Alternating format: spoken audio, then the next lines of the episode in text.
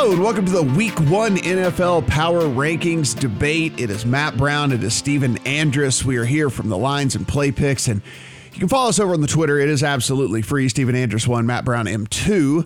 This is one of the things we're going to be doing, Stephen, over the course of the season. We're expanding our podcast lineup for the NFL. And one of the things we're going to look at every single Wednesday is how these power rankings have changed over the course of the season. And now I understand it's a little bit more of an advanced tool to use power rankings from a betting perspective. There's a lot that goes into all that and kind of understanding how to use them and help helping you with your bets. That said, it's a pretty good guide as to where people who are betting every single week because our panel is made up of people who live and breathe the NFL who are going to be placing bets on a weekly basis throughout the course of the season to give you a snapshot of kind of what we think is the is the landscape of the NFL that particular week. Now this thing is going to move from week to week and that is what this podcast will be all about. Which teams do we see that are moving up in the rankings? Which teams do we see that are moving down in the rankings and why are these teams moving up and moving down and what does that mean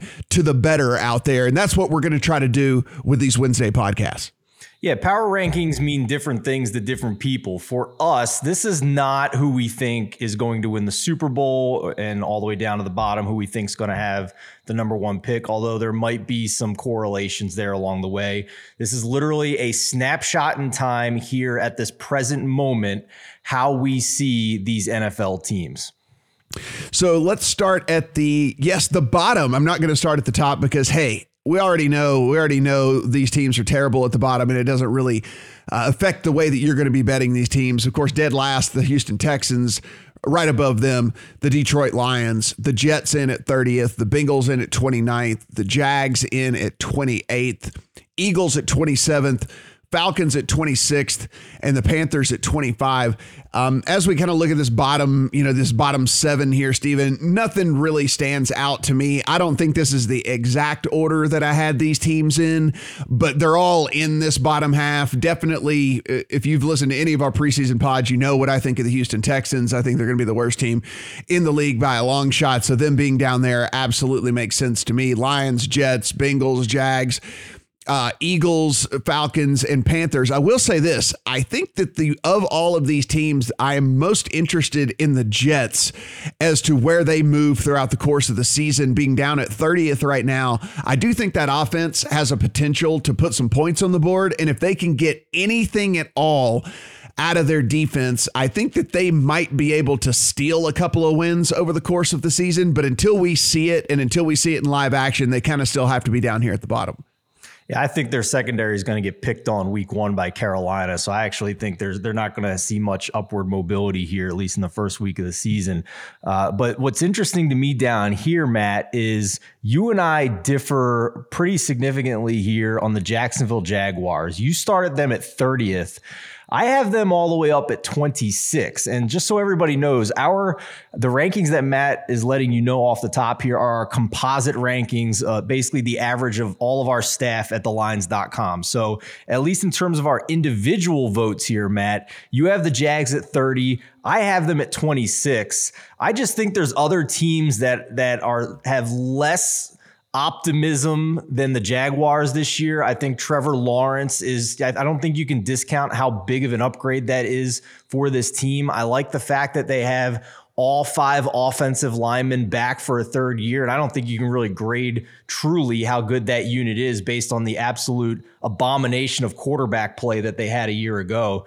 This to me could very much be a situation like when Andrew Luck joined the Indianapolis Colts and you had a team go from two wins to making the playoffs. And uh, I know there's there's some people out there in the sports betting world that got on the Jaguars early on when they were double digits uh, plus 1000, 11 to 1, 12 to 1 to win the division. That's gotten all the way down to 5 to 1 now with the Colts struggles. So, um, you know, why do you have them still down at 30th here to start the year as opposed to, to me having them all the way up at 26?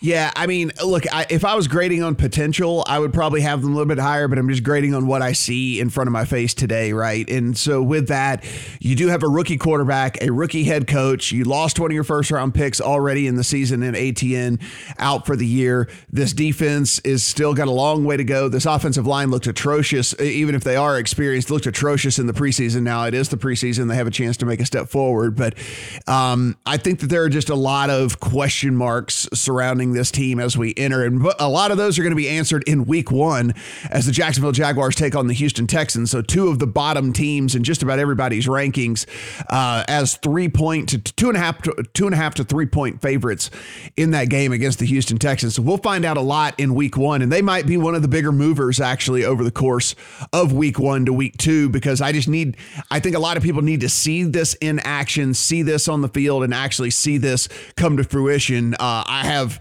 pretty I actually like the way that this organization is moving, but again, we're ranking on what we think this week right in front of our face.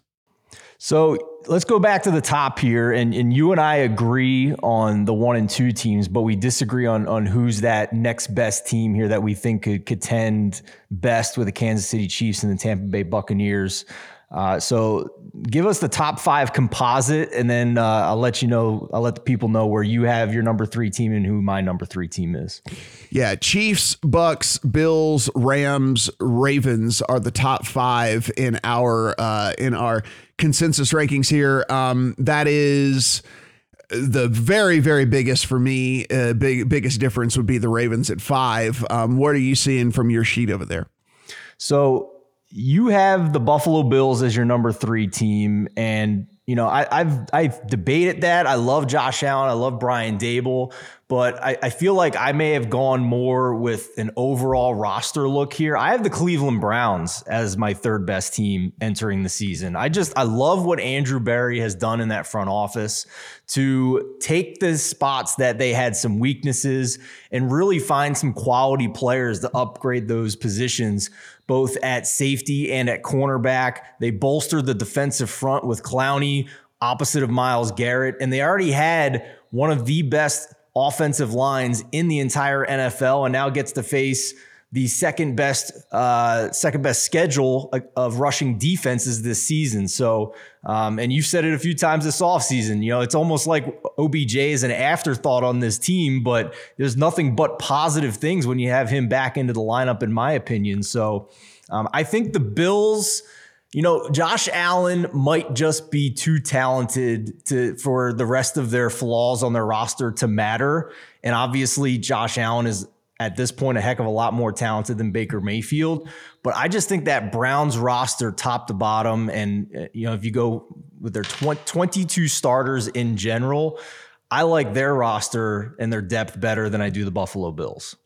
Yeah, and I mean, let's not. It's it, we're not way off script here. You have the Bills at four, so let's not like we're we're not like saying like this yeah. is like a massive difference or anything. Uh, yeah, I mean, I have the and I have the you know, and I'm sitting here with the Browns at five. So I mean, I'm super high on the Browns as well as you are. I just think this Bills team, we've seen it from them already, and so you know, and again, if this neutral field, if these two teams were to play today I think the Bills would be, you know, uh, the Bills would be a favorite. I mean, there's no doubt the Bills would be a favorite. Uh, the Bills are, uh, the Browns are heading into this game against the Chiefs this week as six, six and a half point dogs. I mean, it is on the road, but you can imagine, okay, extrapolate that out to them being three, three and a half, four point dogs if this were on a neutral field. So the same would be in this Bills situation. They would be two point dogs, something like that, point and a half, two point dogs or whatever to the Bills. And so, um, you know, I, I'm, I'm not I'm not too far off where we are on on all this. The biggest one for me, and I still have them ranked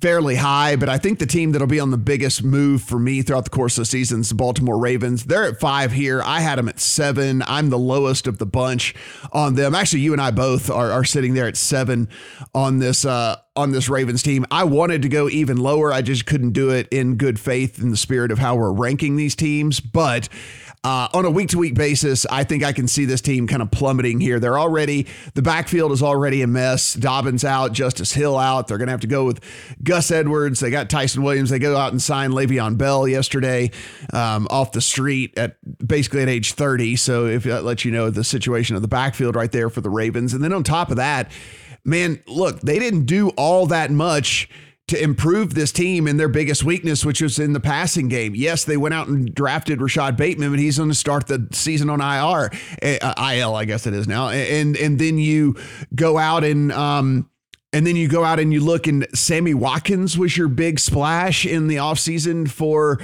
getting a receiver in there for this Baltimore Ravens team. I mean, if this team gets behind, if this team gets ahead, we've talked about this, they'll play bully ball and they most likely are going to win the game. But if they get behind, they still do not have the weapons and still do not have what they need to come back in games against teams whenever they fall behind. And so I think this Ravens team is pretty vulnerable throughout the course of the season.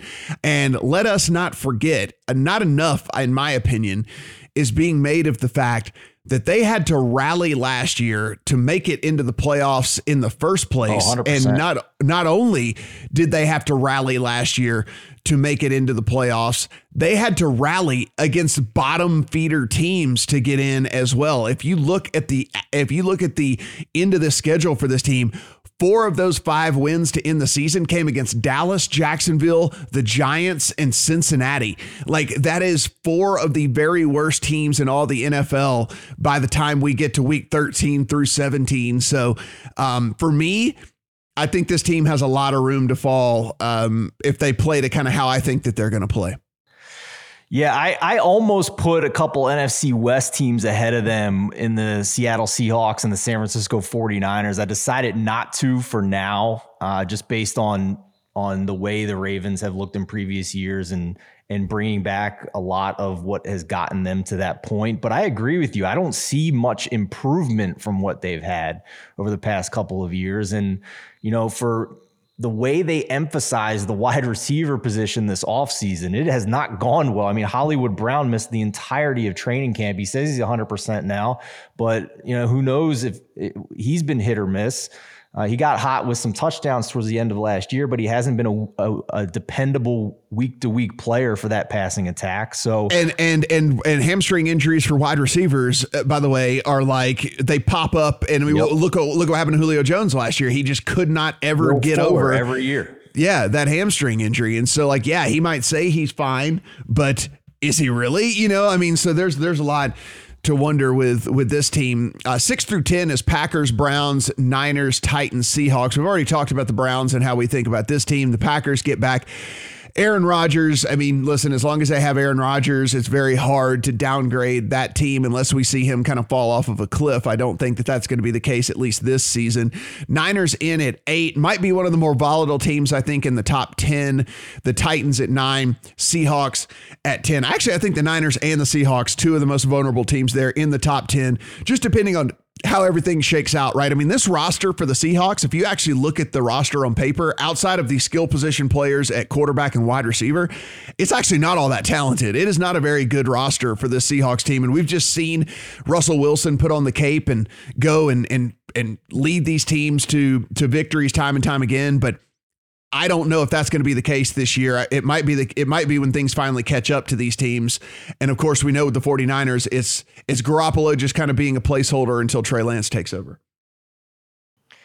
They're going to need to let Russ cook, I think, this year, right? I mean, they looked fantastic in the first half of last year. They kind of just took turned off the afterburners in the second half of the year. Part of that was some some nicked up players. Tyler Tyler Lockett was nicked up second half of last year. So, uh, but they brought in Shane Waldron, this new offensive coordinator. I do think that they're going to be a little more pass heavy than Pete Carroll is typically comfortable with. And I think they might need to be that with the state of their defense at this point, playing in a division with some offenses that are really efficient um, so I I could see the Seahawks moving down in future years here. The Tennessee Titans were a tough were a tough rank for me, right? Because you know me, I love I love Ryan Tannehill. You got the mm-hmm. 2,000 yard rusher and Derrick Henry. You add Julio Jones to AJ Brown, but that defense, man, does not look promising. It just doesn't. And I had a hard time getting past that. Um, I had them lower than consensus, a spot lower. We have them ninth uh, in our in our consensus rankings. I have them tenth. So I, I I have a hard time diagnosing a team with that much offensive upside, but also that much defensive downside. Yeah, I mean, uh, they did bring in Bud Dupree. They brought in Denico Autry. It should be a better defense, but um, I'm with you. There's there's definitely some question marks with that team. Uh, 11 through 15 are Patriots, Saints, Cowboys, Chargers, Colts. This uh, features two of the teams that I am more down on than than the than basically the consensus out there.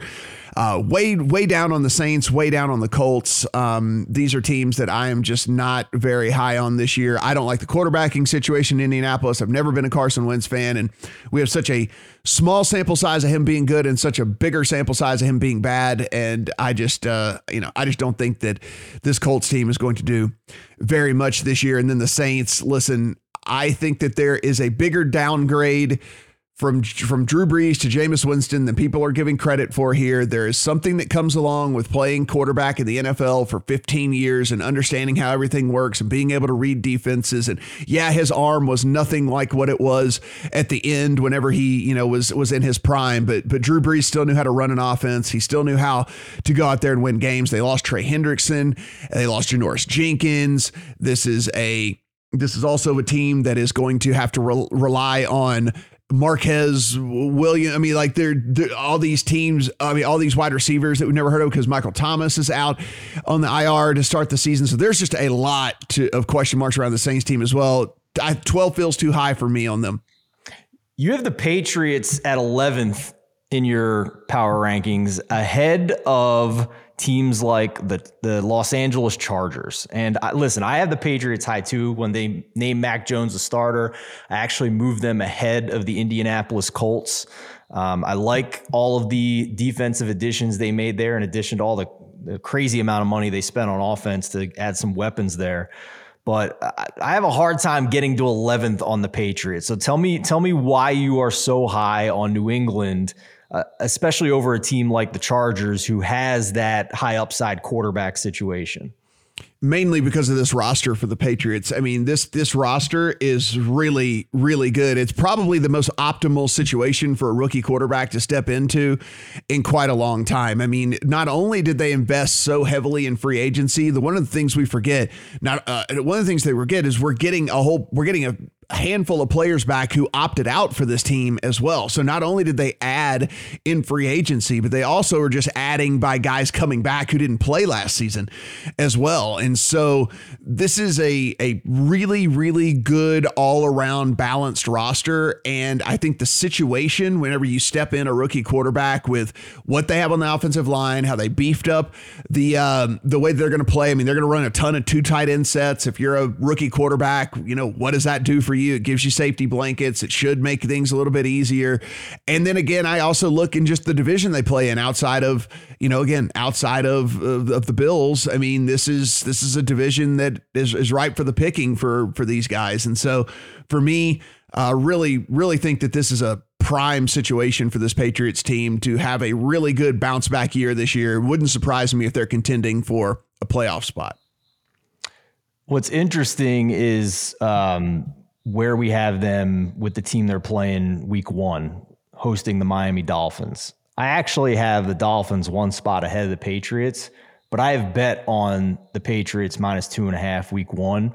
Uh, you have the Patriots significantly higher than the Dolphins. Uh, do you like that number? And and we'll we'll break down every single matchup in our weekly Thursday podcast throughout the NFL season. But just a little teaser here on this matchup, given where we have them in the rankings. Yeah, I mean, it certainly has. Uh, it has piqued my interest. I'll put it that way. Um, it'll certainly probably be a contest play for me, regardless, and then it'll uh, it might make the betting card as well. So we'll we'll we'll talk through as you mentioned the uh, the Thursday Megapod where we run through you, I, Brad Allen. Sometimes we'll be joined by a fourth as well, running through all of the games each and every week. 16 through 20, Arizona Cardinals, Washington football team, Minnesota Vikings, Miami Dolphins, and Pittsburgh Steelers. Um, no, nothing here really stands out to me. I think all these middling teams, we will be juggling these teams all season long because week in and week out, what these teams can and can't do are going to really change our opinions on all of them. I mean, is this offense for Washington going to be any good with Ryan Fitzpatrick? Big question mark there. Is Kyler Murray going to get back to the Kyler Murray we saw at the first half of last season before the shoulder injury, or is uh, you know, or was that more of an aberration with him? What is this Vikings secondary going to look like? Where they bring in a Patrick Peterson and try to revamp that type of deal? I mean, is is is uh, Justin Jefferson going to even look even better here in year two. The Dolphins, Tua, they give him some weapons finally. Is uh, was last year just really the lack of weapons, or is Tua not any? I mean, so I think that there's just so many questions about these middling teams where wouldn't surprise me if if none of these teams are in the spot that they're in, like from a week to week basis all season long. I, like if if there's just constant shuffling amongst these this middle area right here. This is the biggest issue I had with the rankings the rest of our staff put together here. This is the biggest argument I would make that they have the Dallas Cowboys ahead of the Washington football team. And I know that Dak Prescott was hurt last year, and I know they are loaded with weapons at running back and wide receiver, but I mean, you cannot be on more opposite ends of the defensive spectrum with what Washington has and what the Dallas Cowboys have. And Washington, albeit with an under 500 record last year, won that division with some atrocious quarterback play and really just ridiculously conservative quarterback play with the repaired leg of Alex Smith out there for a handful of games. So I think Ryan Fitzpatrick really increases the offensive ceiling for them with the weapons they already have there and the defense that they have. I mean, this is nobody would be surprised if this is a top three defense this season. So I, I, take issue with starting this season with having, I know the odds in the futures market has it that way, but that's just because the Cowboys take money, right? They're a very popular team nationally, they're a huge brand, but I, I can't get there to start the year by saying the Cowboys are better than what Washington has right now. Yeah, it's kind of a coin flip for me because the as good as the as good as the Washington defense is going to be I have I have serious question marks about the offensive side of the ball and I we know for sure that the Dallas offense is going to be good. We know that their defense is probably going to be poor. Um it's what, they're going to be the question mark. What's the question mark on is it Fitzpatrick or is it something else? Well, I mean, we we we have no idea what this offense is going to be. I mean, Fitzpatrick is a 38 year old quarterback stepping into a completely new team system. Everything that's going on right there. I mean, like we've seen we've seen this not work more times than we've seen this actually work before, and so there's just, you know, Curtis Samuel was hurt basically all preseason. He says he's good to go now. But again, these guys that came in that are new don't have any work with the team. There's just a lot of question marks for me on the offensive side of the ball. So uh, I, it'll, be, love, it'll be interesting. I love Antonio Gibson. I think he's a future superstar at the running back position. I think Terry McLaurin is a top three route runner in this league and constantly gets open, even against great coverage. Um, I think Logan Thomas is a mismatch problem and is always on the field. They don't ask him uh, to to do. They, they, he's a huge contributor in the passing game as well. Even if these other offensive signings and Curtis Samuel doesn't work out, I think they have enough weapons there when you combine it with their defense. So I think when these two teams play each other, we're going to be on different sides, and it's going to be interesting to see how it plays out. Our final little uh, little tier of teams here, starting at number 20, the Steelers, Broncos at 21, Bears at 22, Raiders at 23, and then the Giants at 24. Um, of these teams right here, uh, as opposed to trying to break down these teams, because again, if they're th- if they're ranked this low in our rankings, then we think that they're they're not one of the kind of elite teams in the league. Which one of these teams would you say though?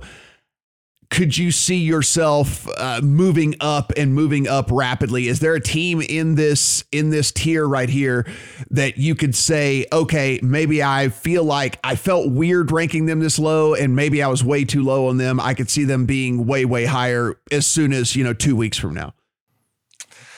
I have a bet on the Carolina Panthers close to five to one to finish second in that division. I'm just a big believer in Matt Rhule and Joe Brady. And I think Sam Darnold being free of the purgatory that is Adam Gase, or frankly, it might be just a hellhole.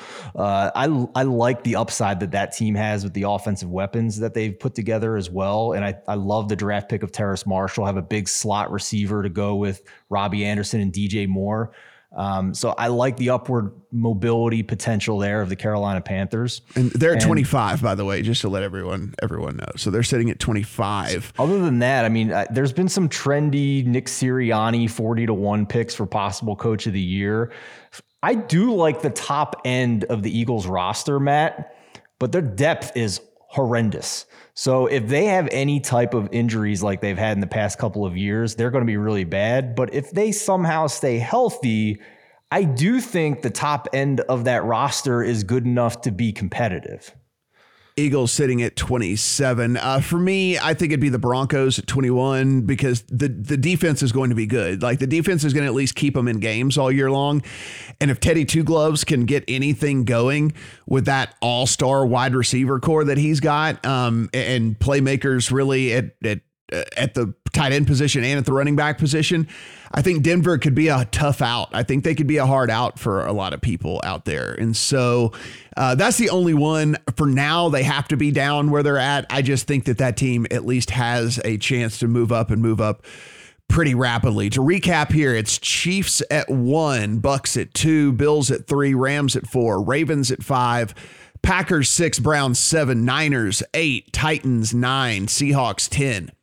When we get into the second ten, second 10 here, we have the Pats at 11, Saints at 12, Cowboys at 13, Chargers 14, Colts 15, Cardinals 16, Washington football team 17, Vikings 18, Dolphins 19, Steelers 20. When we get into the bottom 12 here, Broncos 21, Bears 22, Raiders 23, Giants 24, Panthers 25, Falcons 26, Eagles 27, Jags 28, Bengals 29, Jets 30, and then, of course, 31 and 32, which will likely stay the same over the course of the entire season. The Detroit Lions at 31 and the Houston Texans at 32. Guys, on a week to week basis, this will be a much shorter podcast. We will be more looking at the big changes throughout the week, why those happened, analyzing why we think that the changes are happening within the rankings, and also what that means from a betting perspective. Are these teams now bet on teams, or if these, some of these teams are falling out of the, you know, falling off the face of the planet? Are these teams to bet against, whatever it might be, and try to make heads or tails of all of this and help you kind of get a better idea of what these teams look like throughout the course of the season. Stephen and team over there at the lines are really putting in some hard work and getting all of these things updated constantly and also tracking line changes and everything throughout the course of the season as well. And again, every single Thursday, we're going to run through every game, at least three of us on the pod, maybe four of us on the pod sometimes, giving you our favorite picks, the games that we have no interest in whatsoever, and games that are just at least intriguing to us that we want to talk through, even if we don't have a bet on as of Thursday. So be sure and check in on that. Each game broken out into a video over on the YouTube page as well. For Stephen, I'm Matt. Talk to you guys tomorrow.